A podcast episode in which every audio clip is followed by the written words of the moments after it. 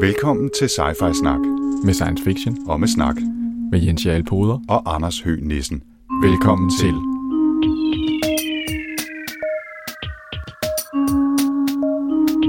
You're traveling to another dimension. A dimension not only of sight and sound, but of mind. A journey into a wondrous land whose boundaries are that of imagination. Your next stop. Sci-Fi Snak. Jamen ellers så er det jo bare at sige velkommen til en helt særlig udgave af Sci-Fi Snak. Vi optager denne her gang øh, foran et levende publikum på øh, konferencen Vilde Universer i Aarhus. Og vi kan høre, at der er publikum. Sådan. Vi behøver ikke sige det til de søde mennesker, der er her i lokalet, men til jer, der lytter med derude, så er Vilde Universer jo en begivenhed i Aarhus, som har fokus på science fiction og fantasy og horror. Og i talens stund, der er det søndag den 19. marts, og klokken er lige over middag. Og deltagerne har allerede været igennem en hel lørdag med masser af spændende paneler og workshops, og selvfølgelig en masse hyggesnak. Yes, og nu har vi jo så fået lov til at optage, hvad der forhåbentlig bliver episode nummer 104, og forhåbentlig også en hyggelig sci-fi snak. Øh, vi skal snakke om Neil Stevensons The Diamond Age, den er fra 1995. Øh, den endte jo øh, ret højt op på listen, da vi lavede en lytterafstemning sidste år om øh, de bøger, vi skulle have til vores episode nummer 100. Øh, så den vender vi tilbage til lige om lidt. Ja, og nu nævnte du lige vores øh, episode nummer 100. Det var jo et øh, jubilæum, vi fejrede for ikke så lang tid siden, men faktisk så betragter vi det her i dag som et lille bonus jubilæum. Fordi udover at vi altså rundede de 100 episoder i november i sidste år og snakkede om romanen 1984 foran øh, publikum på Biblioteket Frederiksberg, så har vi altså også lige rundet vores 10 års jubilæum for Sci-Fi Snak. Og det synes vi egentlig godt, at vi vil fejre sammen med jer. Ja, for øh, den øh, 28. februar, der var det 10 år siden, at øh, Anders og jeg satte os ubehageligt tæt på hinanden foran en mikrofon og snakkede om klassikere, cyberpunk-klassikeren When Gravity Fails, som blev den første episode af Sci-Fi Snak. Og det var jo sådan en dejlig sci-fi, øh, cyberpunk-bog, og i dag der skal vi måske også øh, sige, arbejde med noget, der er sådan lidt post-cyberpunk-agtigt. Men bortset fra, at der altså er væsentligt flere øh, mennesker i lokalet, end der plejer at være, når vi laver sci-fi snak, hvor Jens bare sidder, øh, jeg skulle til at sige helt alene, men altså sammen med hinanden i studiet på Frederiksberg, så er det faktisk planen, at det her det skal være en helt almindelig episode af Sci-Fi episode 104 som sagt, og det betyder også, at vi lægger ud med den efterhånden klassiske omgang siden sidst. Jens, hvad har du læst, lyttet, set, gjort inden for cypher siden sidst? Jamen altså, jeg, øh, da vi startede for 10 år siden, der var der jo, havde jeg aldrig læst noget Stephen King, og det er indtil for ganske nylig, havde jeg stadigvæk ikke læst noget Stephen King. Øh, Så læste jeg hans memoir, og nu har jeg rent faktisk også læst en roman af Stephen King. Jeg har læst The Gunslinger, som er sådan en mærkelig Den var der nogen, der kunne lide. Okay, super. øh, en mærkelig blanding af spaghetti western og øh, postapokalypse, og ja, meget interessant bog. Jeg synes, det var lidt ujævn. Det var ikke sådan, at jeg sådan totalt elskede den, men jeg har fået hørt, at Dark Tower-serien skulle være fed, når man kommer lidt længere i den. Der bliver nikket ivrigt ude, på, ude blandt publikum, så, så det kan være, at jeg er jo ikke lige så meget imod serier, som du har. Så det kan godt være, at jeg kan kaste mig ind i, og, og kaste mig ind i den, tænker jeg. Jeg synes faktisk altså stadigvæk, det er lidt imponerende at være nået til en alder af knap 50, det må jeg gerne sige, knap 50, og så kun lige være gået i gang med Stephen King. Men altså, der er i hvert fald bøger nok til mere eller mindre resten af dit liv, så det kan man jo så glæde sig over. Ikke? Ja. Øh, Jeg har, øh, jeg kan godt huske Gunslinger, og jeg kan også huske, at jeg absolut ikke kom videre med den serie. Jeg synes ikke, det var mit favorit King. Jeg, jeg er sådan lidt mere til det, det er sådan lidt hverdagslige, og, og jeg synes måske, uh, The Stand er, er et af hovedværkerne for mig. Ikke? Altså, der, jeg fik jeg lige et djævlehorn for at sige The Stand derude, det gjorde jeg. Sådan. Øhm, det, det, skal jeg ikke, det, er, det er meget underligt for os, det her med at have publikum, som øh, kommer med tilkendegivelser undervejs. Ikke? Men det er fedt, bliv endelig, bliv endelig ved med det. Altså, jeg kan godt lide at sige uh, King The Stand, og så få sådan en uh, heavy hånd uh, smidt lige op i fjeset. Det er rigtig fedt. Det er fedt. Øhm, jeg, jeg har også læst noget, det er så en lidt anden genre siden sidst. Udover at jeg gjorde Viggo Bjerrings øh, hjerte, øh, Verdenshjertet øh, færdigt, så har jeg også læst øh, Ursula K. Le Guin's Dispossessed. Og den har jo stået på listen i lang tid. Den står også på listen over mange sci-fi-klassikere. Og øh, jeg tror, jeg var lige gået i gang med den sidst, og var noget 40 sider ind i den eller sådan noget. Nu, er- nu er jeg kom sådan rimelig hurtigt igennem. Jeg synes faktisk, det er en rigtig øh, glimrende og spændende bog. Men jeg synes, nu sagde du ujævn om Gunslinger. Jeg synes faktisk også, at Dispossessed var ret ujævn.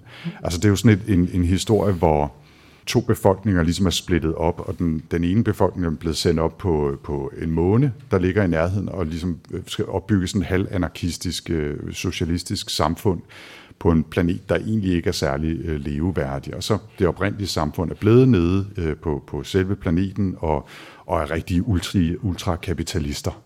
Og så øh, har de lidt udveksling med hinanden med nogle rumskibe, og der sker lidt, men, men, men, men basalt set prøver de at undgå at have alt for meget med hinanden at gøre. Nå, men vi følger en fysiker, som får en teori om, at man måske vil kunne rejse eller sende information hurtigere end lyset.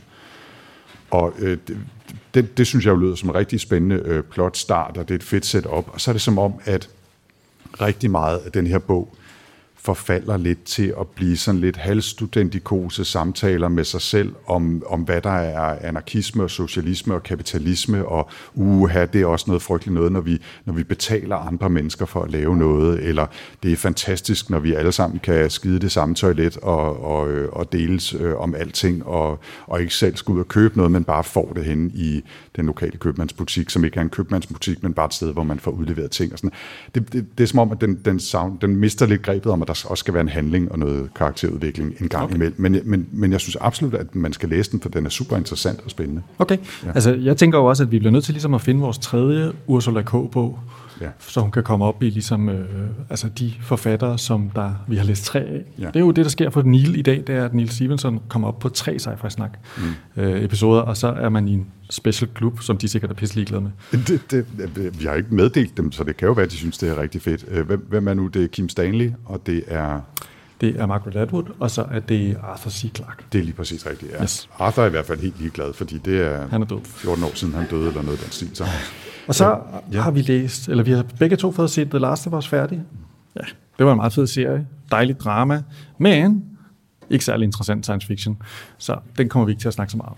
Nej, altså det er jo, det er jo en glimrende serie. Altså øh, super fin drama, masser af gode par, øh, personkarakteristikker og kompleks også på en fin måde, synes jeg, hvor, hvor de personer, man følger, øh, ikke bare er good guys eller bad guys. Der er øh, både Ellie og Joel kan jo både være nogle, øh, nogle fantastisk søde, øh, varme mennesker, også nogle, som bare slår ihjel til højre og venstre, øh, uden, uden at tage voldsomt meget hensyn til noget som helst. Ikke? Og på den måde kan man jo godt mærke, at det er en spil filmatisering eller serificering. Ikke? Men jeg synes absolut, at, at den var spændende. Altså rigtig fint øh, drama forløb, og der er jo, må man sige, mildest talt lagt op til en sæson 2. det må man sige. Ja. Nå, ja. skal vi komme videre til hovedretten i dag. Vi skal øh, snakke om The Diamond Age. Neil Stephenson, en af de forfattere, som Anders og jeg har læst rigtig, rigtig meget. Så jeg tænkte, jeg, selvom jeg er rigtig glad for Neil, så har jeg også øh, nogle gange lidt skepsis over for ham, men vi har iblandt os en ægte Neil-fanatiker, og han sidder lige her. Ja. Jeg, jeg bliver nødt til at indrømme, at jeg øh, har et næsten ukritisk forhold til Neil Stevenson. Det, det er nok ikke helt rigtigt, men øh, jeg, jeg kom til at bruge på vej herover i toget, så kom jeg til at bruge alt for lang tid, i hvert fald 20 minutter på at sidde og lave en lille collage af billeder af mig og Neil Stevenson, fordi jeg har tillagt mig sådan lidt et skæg, blandt andet tror jeg, fordi Neil Stevenson også har sådan et stort skæg, ikke? og så er vi begge to ved at være sådan lidt gråhåret og gamle, og har ikke så meget hår på hovedet, og øh, jeg tror også, altså øh, en af de gange, jeg har været rigtig starstruck i mit liv, det var, da jeg i 2016, har jeg lyst til at sige, San Francisco på en konference fik mulighed for at, at møde Neil Stevenson, ikke? Og, øh, Kigger du på mig, og, fordi at jeg ikke har mødt Nils Stevenson? Nej, nej, nej, det kunne jeg, nej, nej, det var udelukket for at se, om du var faldet i søvn, eller om du stadigvæk var her, eller et eller andet, fordi nu snakker jeg Nils Stevenson, ikke? Og, og jeg er ikke færdig nu, fordi det var, det var øh, han havde lige udgivet Seven Eves, og øh, så er der sikkert nogen, der kan huske præcis årstal og dato på det, det kan jeg ikke. Det var det omkring 15-16 stykker. Og jeg havde som en idiot, så havde jeg købt den på Kindle, Øhm, og så stod han der til den der konference i en pause og havde 10 bøger med og kunne have signeret og sådan noget. Ikke? Og så ved ikke, så, så kortsluttede jeg fuldstændig. At for det første, så købte jeg ikke en bog og fik en signatur. Jeg gik bare hen til ham og sagde, øhm, jeg, har, jeg har købt den på Kindle, så jeg kan ikke få din signatur. Og så kiggede han på mig sådan lidt, okay, sådan, hvorfor fortæller du mig det? Og, og, og så sagde jeg, men er det okay, at, at jeg tager en selfie? Og så, ja, ja, selvfølgelig. Der var han, der var han meget sød og smilede. Og så, og så vidste jeg ikke rigtig, hvad jeg skulle sige til ham, fordi jeg var, jeg var så imponeret over, at han stod lige der i kød og blod. Så, så jeg gik bare hen i den anden ende af lokalet, og det var i sådan en, altså, der, der foregik et eller andet på den der konference, så der var ikke andre mennesker. Der var bare Neil, der stod med sine 10 bøger i en stabel ved et cafébord, og så mig, der stod i den anden ende og tænkte, jeg, jeg burde nok have snakket med ham. så det, var, det, det var sådan, det var, det jeg mødte Neil Stevenson. Men ellers er han jo en forfatter, som, som, øh, som vi har læst rigtig, rigtig meget af op igennem 90'erne. Øh, han fangede jo simpelthen bare tidsånden der øh, i 90'erne. Især er han jo vildt kendt for Snow Crash. Og den der evne til at have en ekstrem følsom finger på den teknologiske puls. Og han er jo meget sådan teknologisk funderet selv. Øh, en af de øh, fagbøger, jeg har læst af ham, hedder blandt andet Command Line Interface, som handler om, hvordan computere øh, bliver styret med altså, super interessant type. In the beginning was the command line, er det ikke det, den hedder? No. Ja. Øh, det, det tror jeg. Han, han debuterede helt tilbage i 1984, og har så skrevet en masse siden.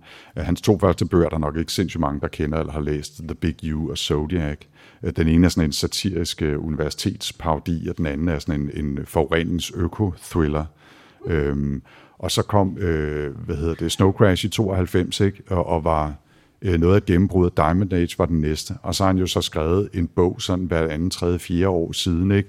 Med mener nogen i hvert fald, den barokke cyklus øh, som et, et, et kæmpe hovedværk, altså sådan tre gange tusind sider, som foregår imellem 1665 og 1719, eller noget af den stil, ikke? Om, om Isaac Newton og, og, øh, og alle de der, øh, hvad hedder det, oplysningsfolk. Øh, ikke? Altså virkelig øh, fantastisk stort værk om øh, den moderne bankverdens opbyggelse og sådan noget. Jens kiggede lige på sit ur, fordi at, øh, øh, jeg, som man kan høre, så kan jeg godt fortabe mig i at, at snakke om Neil og hans baggrund. Lad os bare sige, at jeg kan godt lide Neil, og ja, jeg kan også godt se, at han sådan skrivestilsmæssigt og sådan noget har nogle udfordringer, men jeg synes bare grundlæggende, at han er øh, skriver nogle fantastiske historier, har en kolossal fantasi, og øh, skriver enormt sejt og cool. Altså, det er fedt at læse. Jamen, det, er fordi, det er fordi, han kan det der med at blande noget teknologi, noget viden, og han researcher et eller andet. Nogle gange er det lidt et problem, at hans research skinner så meget igennem i hans bøger, synes jeg. Men og så kan han ligesom blande det her, han er sådan ekstremt øh, god til sådan at blande sådan kultur og teknologi og sådan højt og lavt, ikke? Øh, det her, han er sådan, god til at remixe kultur og teknologi på sådan en, en utrolig fascinerende måde. Ja. Vi skulle måske også lige sige, at han jo også har haft nogle sidegeschæfter. Ikke? Altså, det var jo ham, der basalt set fandt på begrebet metaverset og avatar med Snow Crash i 92, og siden har han jo også arbejdet på nogle projekter, hvor han har været sådan en slags øh, udviklingsfuturist-konsulent øh, for... Øh, Øh, Magic, øh, Magic Leap, er det ikke det, det hedder, øh, firmaet, som vil udvikle sådan nogle augmented reality-briller, og der har været med til at udvikle et spil, og han har haft forskellige sideprojekter undervejs. Ikke? Jeg tror også, han var konsulent for et firma, som skulle drive minedrift på månen en overgang og sådan noget. Ikke? Altså, så det, der, der, han, har, han har virkelig haft fingrene ned i, i mange ting. Ja, computerspil, der skulle, hvad hedder det, være med sådan noget... Øh slagsvær ja, fra middelalderen. Han, han er jo kæmpe stor ja. fan af det. Ja, ja. Altså kan man måske også fornemme, i Snow Crash, der bliver der brugt meget, meget tid på at slås med katana-svær og sådan noget, ikke? fordi det ved, ved han virkelig helt vildt meget om. Ikke? Nå, men øh, det er jo ikke hele Neil Stevenson, vi skal snakke om den her gang. Vi skal snakke om et bestemt værk. Så Jens, Diamond Age, øh, hvorfor blev det lige den, vi valgte? Jamen, øh, for det første så tænkte jeg, at den trængte enormt meget til en genlæsning. Øh, men det var også den første Neil Stevenson-bog, jeg læste. Øh, vi købte den, eller jeg købte den i en boghandel i Amsterdam. Vi var sammen dernede faktisk. Og mens alle andre snorkede på vej hjem i Euroline, så øh, bladede jeg mig igennem den her helt fantastiske fortælling, synes jeg, hvor han fangede den her nanoteknologiverden, som jeg aldrig havde hørt om før, og blev dybt fascineret af. Og det, det, det, det, det er sådan ærke Neil at lave sådan en på en. Ikke? Altså, øh, så så det, øh, det, det er jo en bog, som jeg længe har haft lyst til at gen, gen, øh, genlæse. Ikke? Og så tænkte jeg, okay, øh, 10 års jubilæum, så må vi ligesom, øh, så, så, den, så hvad hedder det, øh, hører den ligesom hjemme. Jeg, og så, no, jeg vil bare lige indsparke, jeg kan også huske, altså det, det var nærmest, at vi andre sådan, sad halvsov, som man nu gør, sådan en, øh, sådan en billig bus på vej hjem fra Amsterdam. Det er sådan en lang tur, det er sådan noget 10-11 timer eller noget af den stil. Ikke? Og Jens sad med bogen, da vi startede, og så faldt vi i søvn, og så vågnede vi op sådan der op omkring øh, Padborg, eller hvor man nu kommer igennem, ikke? og så var Jens nærmest færdig med den der bog, ikke? og var helt op at køre. Og, og det blev jo også starten på, at nå, så skulle jeg også læse Diamond Age, og så gik vi tilbage og fandt Snow Crash, og så kørte det ligesom derfra. Ikke? Ja, det var også lidt en speciel, hvad hedder det, alder for mig, ikke? fordi det var dengang, vi startede med at lave harddisken sammen, øh, og det var også der midt i 90'erne, hvor man kunne sige, at vi mødes i, cyber, i cyberspace, uden at det var ironisk og sådan nogle ting. Ikke? Altså, der var sådan helt tro på alt det der, ikke? Netscape Navigator var ude, og det, det hele kørte bare. Ikke? Så det var sådan en meget speciel tid for mig. Windows og så, 95. Ja, præcis. Øh, så jeg synes, den repræsenterer Stevenson på hans allermest sådan post-cyberpunket og postmoderne mix-up ting. Ikke? Øh, og det synes jeg bare, øh, den her bog er et super godt eksempel på. Så, øh, så det, var, det var ved at være på tide. Ja, og så øh, blev den jo også belønnet med både en Hugo og en Locus øh, pris ja. i 1996. 96. Ikke? Ja. Øh, bogen hedder jo retteligt uh, The Diamond Age or A Young Ladies Illustrated Primer, uh, den fulde titel, og den illustrerer også, at uh, han er meget inspireret af sådan viktoriansk uh, sprog og kultur og tid, og det vender vi tilbage til om lidt. Ikke? Men Jens, kan du lige sådan, uh, give os en introduktion til handlingen? For der, og det bliver ikke mere end en introduktion, fordi der er mange handlingstråde og mange personer, og der foregår rigtig meget i den her bog. Ikke? Jo, men Først og fremmest, så er det jo en, en, øh, en fortælling om vores Helene Nell, som er en øh, lavkaste pige i det her samfund, som er måske 100 år ude i fremtiden, hvor at nanoteknologi jo er, er ligesom det, der definerer. Øh, hun kommer i besiddelse af denne her A Young Ladies Illustrated Primer, og igennem en masse eventyr, som den lærer hende, så udvikler hun sig til at være fra bunden af samfundet til at være en, øh, en ja, nanoteknologisk badass, der bare kan kæmpe med samurajsvær og, øh, og løse vigtige problemer i verden. Så hun er jo øh, hun er super fascinerende, øh, og hendes perspektiv er, at man både oplever hende, øh, når hun øh, får tæsk af hendes mors eksmand, og så samtidig er hun inde i bogen Princess Nell, som oplever det her grimske univers af øh, museherrer og øh, der, hvad hedder det, øh, der er robotter, hun skal lære og hvad hedder det, øh, kommunikere med. Og, der er 12 altså, slotte, hun skal rundt og besøge, ja, hun skal samle nøgler, nøgler og løse sådan, opgaver og alt muligt andet. Det er sådan totalt ligesom sådan en børnebog. Og jeg synes virkelig, hvor at i andre bøger kan det nogle gange fungere sådan lidt, hmm, så fungerer det ekstremt godt i denne her skiftet mellem, at vi ser Nils perspektiv fra den ene side og fra den anden side.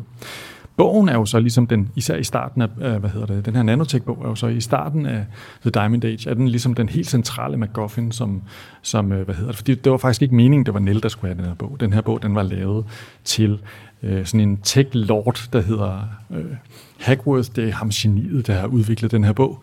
Øh, og han havde jo tænkt sig, at hans datter Fiona skulle have den. Det er faktisk en...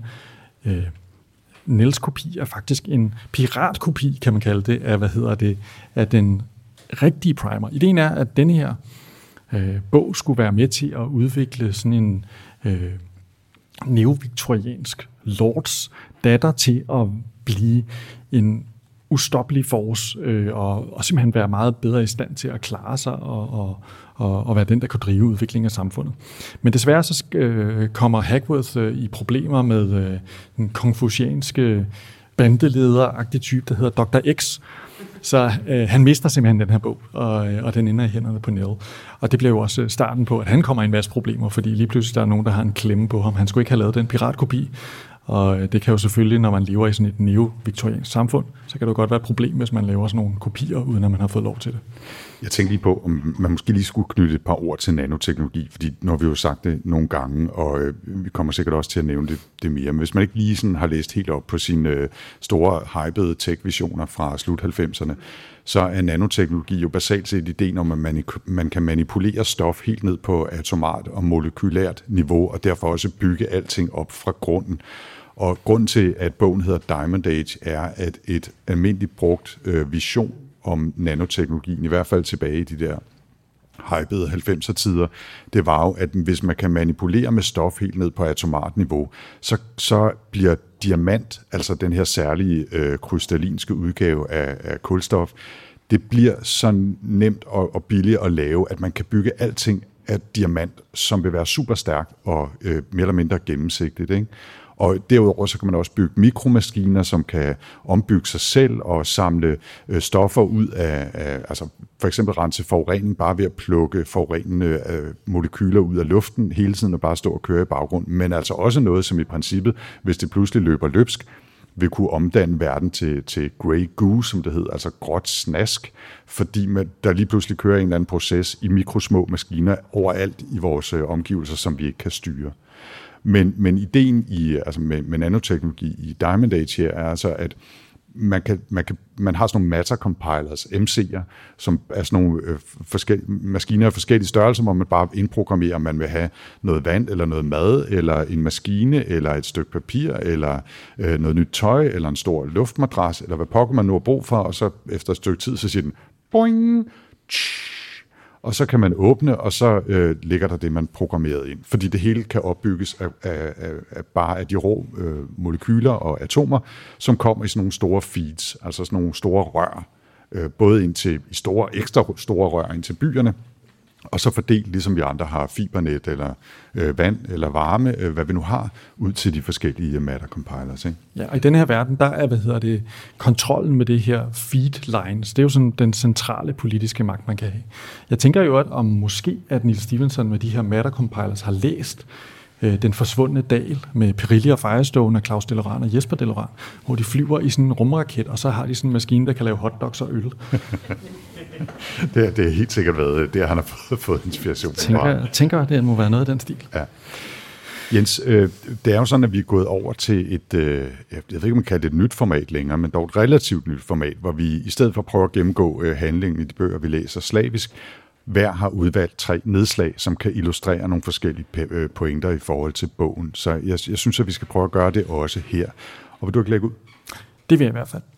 Noget af det, som øh, en af de øh, scener fra bogen, som jeg synes er mega sej, altså den er på en eller anden måde lidt plat, og den er sådan lidt øh, sådan steampunky på en eller anden måde.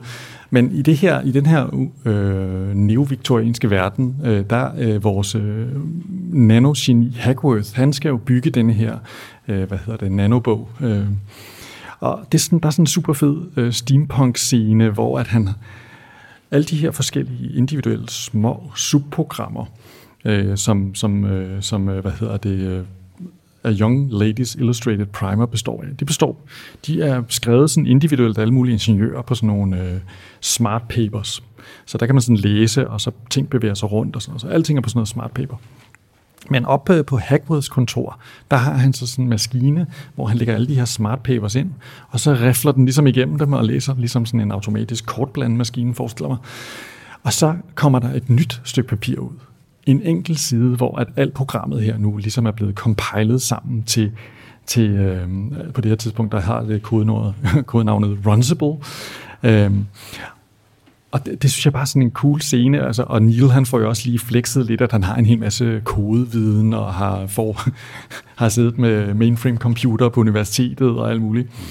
Øh, og den her, hvad hedder det, den her Runcible øh, papir, den rører jo så ind i en Matter compiler øh, som er den her ekstreme 3D-printer, og så bygger den simpelthen denne her A Young Lady Illustrated Primer atom for atom. Og så har han jo tilføjet den hemmelige ingrediens, små bitte øh, nanomaskiner, som hvad hedder det, kan indeholde al informationen.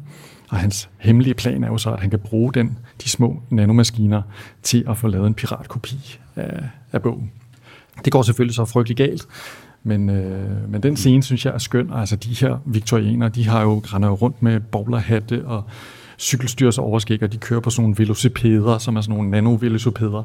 Altså, den der del af det, synes jeg er fortryllende sjov. Det, det, er, en, det er en ret fantastisk scene. øh, fordi han netop har den der baggrundsviden, der gør, at han beskriver noget, som man føler næsten kunne virke. Ikke? Altså hvis teknologien var avanceret nok, så ville det være noget, man kunne bygge det her. Sådan en, altså basalt set en ultra avanceret interaktiv iPad, med øh, integreret nanoteknologi, som også kan aflæse, hvem er det, der sidder og bruger bogen, og nærmest kan bladre af sig selv, hvis man har behov for det, og som øh, super avanceret kan zoome ind og ud af det, den viser, samtidig med, at den også kan forholde sig til, hvad der er i omgivelserne, og øh, den kan aflæse, hvor gammel er den, der sidder og læser og tilpasser sproget. Altså det er virkelig, det er grænsende til, til magi noget af det her, ikke? og det er det jo øh, nærmest også. Ikke?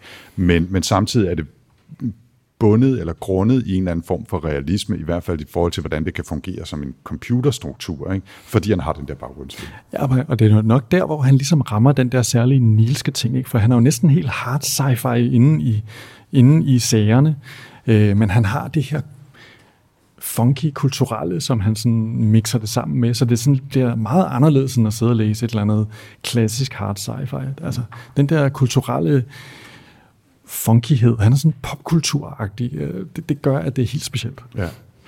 Øh, øh, mit første nedslag, det er faktisk helt fra starten af bogen, og det, det må virkelig have ramt et eller andet sted. Ikke? Men det starter med en fyr, der hedder Bud, som er den første person, vi møder i den her bog, og Bud, han er sådan en rigtig, øh, hvad hedder det, oppumpet muskelbjerg, øh, som har in, hvad øh, sådan implanteret små ting i sine muskler, som hele, hele tiden står og sender elektriske signaler, så hans muskler hele tiden bliver større og større, uden at han skal løfte noget jern. Ikke?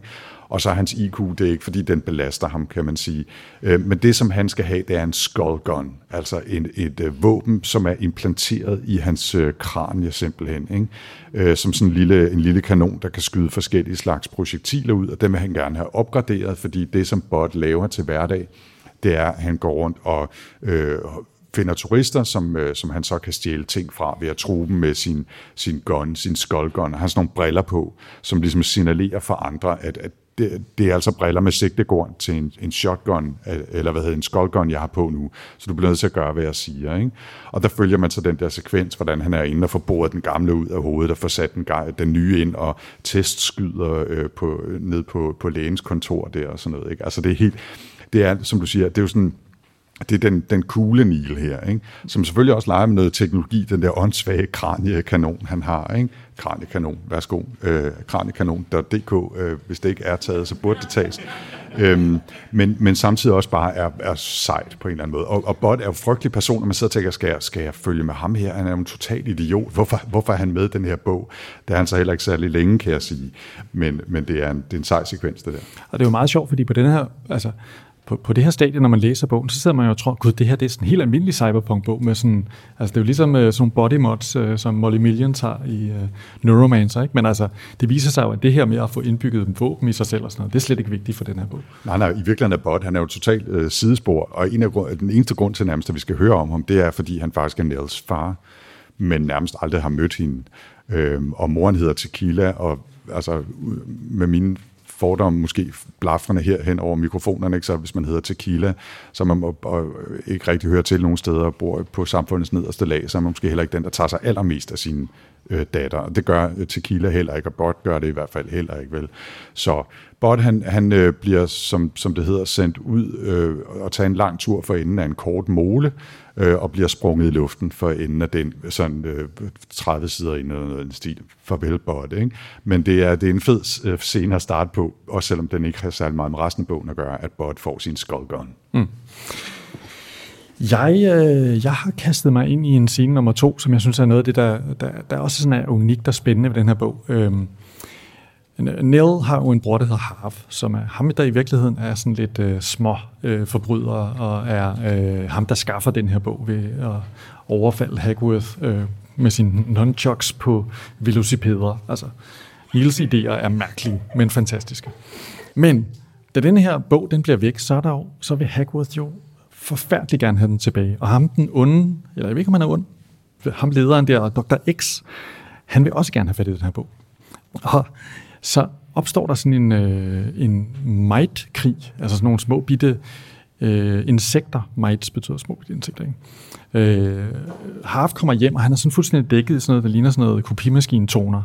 Og det er simpelthen fordi, på det her tidspunkt i bogen, der foregår der en krig mellem nano... Øh, mikroskopiske maskiner, som alle sammen er bygget til at, hvad hedder det, øh, at finde øh, den her øh, Young Ladies Illustrated Primer. Men Nell, hun kommer aldrig uden for en dør, så, så, så de finder ikke noget øh, inde i bygningerne. Der bliver det her, øh, de her nanomaskiner, de bliver, jo, øh, de bliver sorteret fra. Men det er sådan også helt den her idé om, at de her områder har nærmest sådan øh, immunforsvar af små øh, vagt værn af, maski- mikromaskiner, der hele tiden er i luften, og hele tiden, hvad hedder det, øh, er på jagt efter sådan nogle, de kan øh, slå ihjel. Øh, og når de så dør, så bliver det altså sådan, til sådan et, hov, hvorfor er der så meget støv her? Så er der sådan rester rundt omkring på jorden der. Det synes jeg bare, bare en ret fascinerende, hvad hedder det, øh, tanke, det her med, at, at øh, Atlantis Shanghai der, som de bor i. Altså, der er sådan en 20 km zone, hvor der simpelthen bare er sådan noget nanomaskineforsvar. Så. Det er ligesom, altså, det er ligesom smog, ikke? Altså, øh, men bare højteknologisk mas- nanomaskine smog, hvor, nå okay, der er så med mange nanomaskiner i luften i dag, jeg må hellere tage, øh, hvad hedder det, øh, ånden åndedrætsværn på, når jeg går ud, ikke? og så kommer man hjem, og så kan man se, at det er helt sort, fordi man er fyldt med, med maskiner, eller øh, hvad enten de er levende eller døde. Ikke? Det, er, det er ret vildt, det, og det viser jo også, hvad kan man sige, det, det er super fedt med Diamond Age, vi kan bygge, bygge alting fra bunden, og bare, vi har bare en øh, maskine derhjemme i køkkenet, og så kan vi printe, hvad, hvad pokker vi har lyst til. Ikke? Men altså, der, der, det bliver altid misbrugt sådan noget teknologi, og det synes jeg egentlig også, han, han udforsker på en meget fin måde her. Ikke? Mm. Øh, mit øh, andet nedslag, det er, du har nævnt ham nogle gange, Dr. X.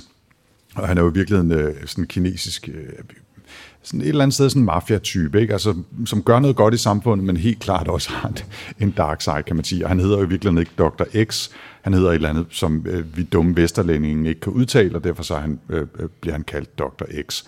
Og øh, en, en karakter, som jeg slet ikke har nævnt, er, øh, er en, der hedder Judge Fang, altså dommer Fang, som også har en kinesisk baggrund, men i øvrigt er vokset op i Brooklyn, tror jeg, i hvert fald i New York-området. Ikke?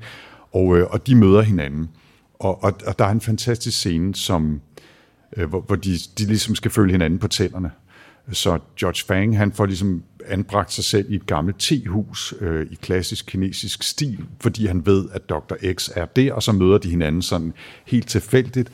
Og så er der bare en, en sådan vidunderlig Nielsk scene, hvor han beskriver, hvordan de de bruger de første 10 minutter på at diskutere, hvem der er mest beæret over at møde den anden, og bagefter så bruger de 20 minutter på at diskutere, hvordan man brygger den bedste te, og hvad der er de bedste te-sorter, og de der dumme vesterlændinge, de forstår ikke en skid, de hælder bare kogende vand på deres te, det skal jo i virkeligheden være 80 grader, og øh, så snakker de i virkeligheden ikke om særlig meget, det handler egentlig bare om, at de skal møde hinanden, og så øh, slutter det med, at at de bruger øh, altså en masse tid på at diskutere, hvem der er mest uhøflig over at være den, der skulle gå først. Og altså, det, det er bare vidunderligt skrevet, øh, og, og det passer specielt godt ind i denne her bog, fordi øh, som, som du har nævnt nogle gange, så er en, en af de store klaner her, som Hagworth er med i, det er jo sådan nogle, som, som dyrker viktorianske øh, kulturer og, og stil og, og omgangsformer, og de er ekstremt høflige og går med bowlerhatte og bruger meget tid på sådan form, formalia, og der passer det her med den klassisk kinesisk kultur også ind i, at man virkelig opfører sig og viser respekt for dem, der er ældre og klogere og,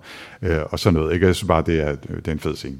På et eller andet plan er bogen jo i virkeligheden sådan en udforskning af af modsætningsforhold mellem det her konfucianisme, som er sådan det klassiske kinesiske, og så det her øh, viktorianske. Ikke? Altså, og, og Neil Stevensons ærne her er jo på en eller anden måde at fortælle en historie om, hvordan at nogle kulturer er bedre end andre til ligesom at klare sig og, og gro og, og dominere. Øh, det er sådan en idé om, at de her kulturer kæmper mod hinanden. Det bliver også ekspliciteret i, i nogle af de her samtaler. Øh, øh, hvad hedder det? At, og, og, og det kulminerer jo så ligesom til sidst i bogen, hvor at vi ligesom har sådan en gen, gendækning af bokseoprøret i, hvad hedder det, i Kina, hvor det så ikke er opium, de prøver at få ud, men de prøver at få de her feedlines øh, med, øh, med, med, med, hvad hedder det, vestlig indflydelse for den ud. Mm.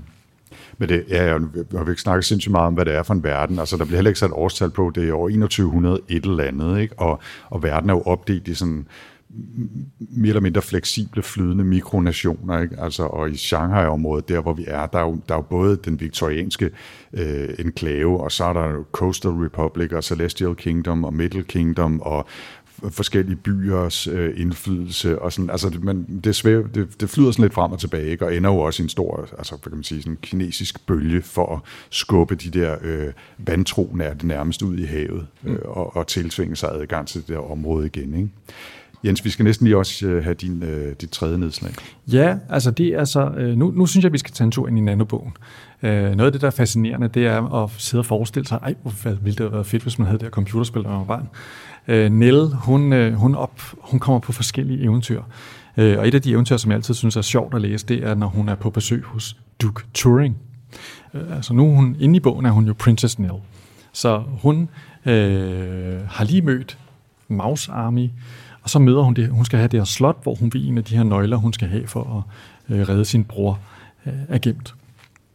Øh, og, og så bliver der sådan en helt fin historie, som handler i virkeligheden om, at hvordan hun lærer at programmere nogle robotter med nogle kæder og binære talsystemer og sådan noget. Så samtidig med, at man øh, sidder og læser denne her børnefortælling, så får man lige forklaret, hvordan en Turing-maskine fungerer, og vi får også sådan lige, at det Nelle i virkeligheden skal klare, det er det, som man kalder for en Turing-test, det vil sige, kan hun regne ud, at en computer ikke er et menneske, som også var sådan en stor ting, der var øh, ret stort i midten af 90'erne, den der Turing Competition, som kørte for fuld tryk dengang. Så det synes jeg også, at, altså, men den der evne, han har til at skrive, han er faktisk ret god til at skrive de der fabler, sådan at man sidder og tænker, det har sådan lidt det der vinden i piletræerne, et grims eventyr vibe. Det, det synes jeg er super fedt. Ja. Og, og samtidig så får han så også flettet det der med en, at han, han lige flexer, han godt ved, hvordan øh, en, øh, en Turing-maskine ja, ja. fungerer, ikke? Altså, og der taler man om, at hvis man bare har en uendelig øh, papirstrimmel med, med 0 og 1-taller på, så kan man i princippet programmere hvad som helst. Øh, det er en, en universel maskine, og det, det får han så skrevet ind i eventyret som noget, man gør med en kæde, der kører frem og tilbage i et eller andet system inde i en eller anden borg, hvor Nell så sidder omhyggeligt og programmerer en samtale med en eller anden entitet i den anden ende, som du siger, som hun ikke rigtig ved, om det er en maskine eller et, eller et menneske eller et levende væsen øh, et eller andet sted. Ikke? Det er ret sjovt. Og måske skulle vi slutte til det sidste nedslag der, hvor det hele det hele blæser jo i luften til sidst, kan man sige. Ja, jeg antydede lige før, at, at det, det slutter med et stort brag, da adskillige, øh, hvad kan man sige, fraktioner øh, støder sammen i området der omkring øh, Shanghai. Der er en hel masse, vi ikke kommer til at vende her. Der foregår simpelthen så meget i den her bog, men der er øh, Fists of Righteous Harmony, altså en klan af, øh, af folk, der kommer strømmende ind og vil, vil overtage byen. Og så er der en gut, som der hedder Carl Hollywood, som vi slet ikke har noget at snakke om som, som, øh, som er sådan en, en øh, klassisk Neil-karakter, som kommer et eller andet sted ud fra, fra det vestlige USA, øh, The Bay Area, og som både ved helt vildt meget om computer og programmering, og også ved helt vildt meget om våben. Og han går i sådan en lang frakke og har en stor cowboy-hat, ikke? Og han møder nogle andre folk på det øh, hotel, hvor han bor, som er nødt til at komme ned til kysten. De er nødt til at undslippe de her, den her øh, bølge af righteous øh, harmony, øh, soldater, der kommer væltende ind over dem. Og så er der bare sådan en fantastisk nilsk actionsekvens, hvor de øh, samtidig med, at de sådan både holder fast i deres kulturelle former, og øh, I dare say, uh, young man, would you please help me kill those people-agtigt noget, ikke? så, så øh, er, er der altså også bare action på drengen dernede af. Ikke?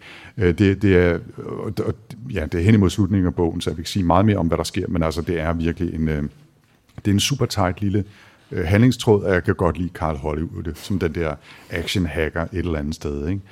Og jeg, og jeg bliver simpelthen nødt til lige at sige, at grunden til, at Carl Hollywood er vigtig, det er også, at han har været, øh, hvad kan man sige, impresario for en kvinde, som vi har mødt tidligere i bogen, som hedder Miranda, som er skuespiller i de her interaktive fortællinger, som fylder en stor del af, af den her verden. Det er, at man får tiden til at gå med, man ser ikke film eller læser bøger, man deltager i sådan nogle interaktive soap operas eller film. Og der er Miranda, hun er sådan en skuespiller, men hun er altså blevet hyret via en hel masse sådan fikum dæk til at være fortællerstemmen i den her Young Ladies Illustrated Primer interaktive bog, som Nell har, og bliver i virkeligheden øh, Nels rigtige mor, selvom de ikke rigtig ved, hvem hinanden er. Og, og, der, der, og, og, og der, altså igennem Miranda har vi så mødt Carl, og Carl kommer så til at overtage mere af, af handlingen. Ikke? Men altså øh, en vigtig person at få med os. Ja, fordi det, det, det bliver jo ligesom også sådan et tema, der hedder Nell og Miranda skal finde hinanden. Nå, vi når ikke så meget mere af handlingen. Lad os prøve at bevæge os over til en vurdering, Anders. Ja, ja altså jeg synes jo, at Neil Stevens er fantastisk. Det kommer ikke bag på nogen, øh, og i hvert fald ikke dem, der er her i lokalet, og slet ikke dig, Jens. Men den her bog, den, ved tredje gennemlæsning, og det er jeg tredje læst, i gang jeg har læst den her, der er den altså røget ned fra 5 til 4, øh, så den får kun fire stjerner i min øh, vurdering den her gang. Det føles selvfølgelig lidt kættersk, men den ender med at være lidt for rodet. Altså, det, da jeg læste den tidligere, så har det været sådan, oh, wow, nanoteknologi, gang i den, Carl Hollywood, uh, Righteous Fist, Dr. X, uh, hele balladen. Ikke? Men den her gang, der blev jeg altså lidt irriteret over nogle fuldstændig unødvendige sekvenser. Altså snakker du om klovnescenen? Der er, der er sådan en lang scene, hvor, øh, hvor øh, Hagworth kommer med ud på en, en pram og deltager i et eller andet interaktivt performance-teater, og det føles fuldstændig ja, latterligt irriterende. Det, det, det der, der er man lige ved at tage på. Ikke? Og, og, og altså, det, det føles lidt på mig, øh, da jeg læste den her bog nu, som om, at der har været en redaktør, der ikke rigtig har haft tid til at gennemgå den her bog ordentligt, fordi Neil har afleveret tre måneder efter deadline. Ikke? Altså, og det er lidt ærgerligt, fordi den, den, hvis den var blevet strammet op, og den var kortet 100 sider ned, så havde det været en til fem stjerner. Ikke? Ja. Altså, jeg har også pillet en stjerne fra. Øh, jeg synes, denne her, den er, det er ærke Neil Stevenson, når han er aller, allerbedst. Altså, han har fingeren på pulsen, han har teknologien, han har kulturerne, han bringer i spil. Men altså, som alle andre Neil-bøger, vil jeg næsten sige, så er slutningen aldrig lige så god som starten. Altså, det flager løst i vinden til sidst, og øh, måske er det sådan en postmoderne ting, at man ligesom selv skal finde ud af, hvad der sker i slutningen. Altså, man ligesom skal være medlæser i bogen. Jeg ved ikke. Men, men, men det, det, trækker, det trækker altså ned. Også fordi man sidder og tænker, er det ikke snart færdigt? Altså, der kommer, det bliver mere og mere sådan tomme kalorier i forhold til det, der er fedt. Ikke? Mm. Så, så, så jeg trækker også lidt ned. Altså, der er ingen tvivl om, at jeg synes, at The Diamond Age er en helt fantastisk bog, som alle burde læse. Men vi skal også læse ned næste gang. Det skal vi. Fire stjerner. Fire stjerner. Fra os begge to. Yes. Ja, Men vi skal også læse noget næste gang. det skal vi nemlig. Øh, Der skal laves en episode 105 af Sci-Fi Snak, og øh, den her gang, der har vi jo faktisk valgt at udnytte, at vi sidder her sammen med en masse andre science fiction nørder. Så det vi har gjort, det er, at vi har udvalgt tre mulige værker, som vi kan læse næste gang, og så vil vi bede publikum her på Vilde Universer om at vælge for os. Yes. Så nu øh, får jeg altså titlerne på tre vær- værker, og øh, så er planen, at øh, vi klapper lidt for det værk, som man synes er, er, er, er det bedste bud. Så må vi prøve at se, om vi kan vurdere, hvad der har, har bedst opbakning. Skal jeg tage den første mulighed? Ja, altså jeg synes, I I skal lige have at vide, hvad de tre muligheder er. Ja, vi tager og, så, og så tager vi et klap Okay, øh, så- bagefter. Så hvad er de tre muligheder? Okay, vi bliver jo tit kritiseret for at læse for lidt dansk sci-fi. Så nu har vi Claus Døllerans Rejsen til Saturn med. Den vil vi gerne læse. Så har vi taget Orson Scott Card Enders Game med. Den har vi haft stående på hylden i mange, mange år, men ja, den, øh, den synes vi, man bør læse. Og så har vi taget øh, Joe Walton, Among Others. Nu er det på tide, vi læser en bog, som egentlig ikke rigtig er en science fiction bog, men den handler ekstremt meget om science fiction bøger, så derfor synes vi også, at det kunne være spændende at have i snak. Ja. Så det er de tre muligheder. Så hvis I synes, at vi til episode 105 skal læse Rejsen til Saturn, så skal der klappes nu. Ja, okay. okay. Hvad med øh, Enders Game? Det var knap så meget. Knap så meget. Forløbig så fører øh, Claus Tolerance Rejsen til Saturn, så dem, der synes, at vi skal, i stedet skal læse Joe Waltons Among Others, de skal klappe nu. Jeg bliver så nødt til lige at få, få dobbelttjekket. Rejsen til Saturn. Among Others. Jeg tror ikke, der er nogen tvivl, Jens, hvilken bog fik den største medvind. Vi øh, skal endnu en gang tilbage til dansk science fiction, noget som sci-fi snak øh, jo er australisk berømt for at elske. og det bliver en fornøjelse, det glæder vi os rigtig, rigtig meget til. Ja, Rejsen til Saturn, Claus Tolerant, det er den, vi læser øh, altså i episode 105. Og tilbage er der så bare at sige øh, tak for den gang. Ja, tusind tak, fordi vi måtte komme her på Vilde Universer. Det var mega, mega fedt at møde jer alle sammen. Og også selvfølgelig tak til jer, der lyttede derude, øh, lyttede med bag, øh, hvad hedder det, hovedtelefonerne. Så, øh, men øh, så skal vi ikke først og fremmest lige øh, give jer selv og arrangørerne her en kæmpe hånd.